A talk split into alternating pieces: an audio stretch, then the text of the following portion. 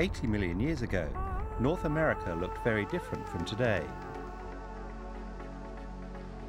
During the Cretaceous, the crust of the Proto-Pacific Ocean was subducted beneath the westerly migrating North American plate, creating a mountain belt and associated foreland basin.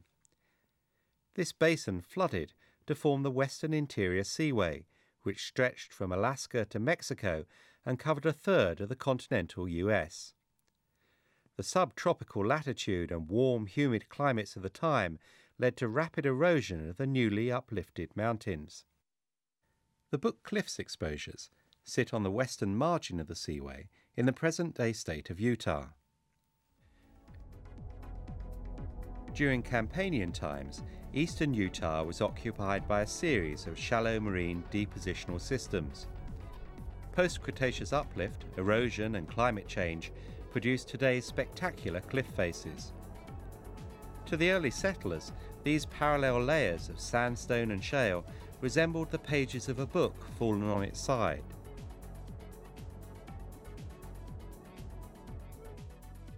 The Book Cliffs escarpment stretches from the town of Helper in the north to the town of Green River in the southeast.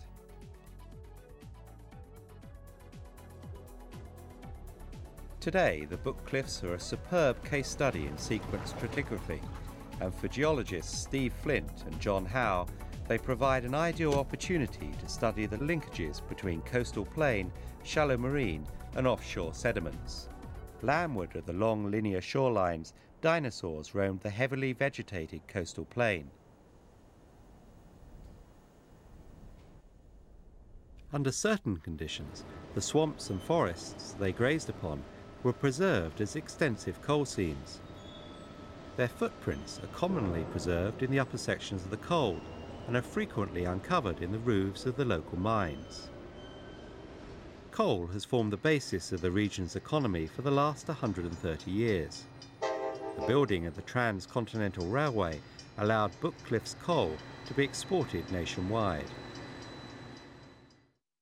Our investigation starts in the northern Book Cliffs near the town of Helper.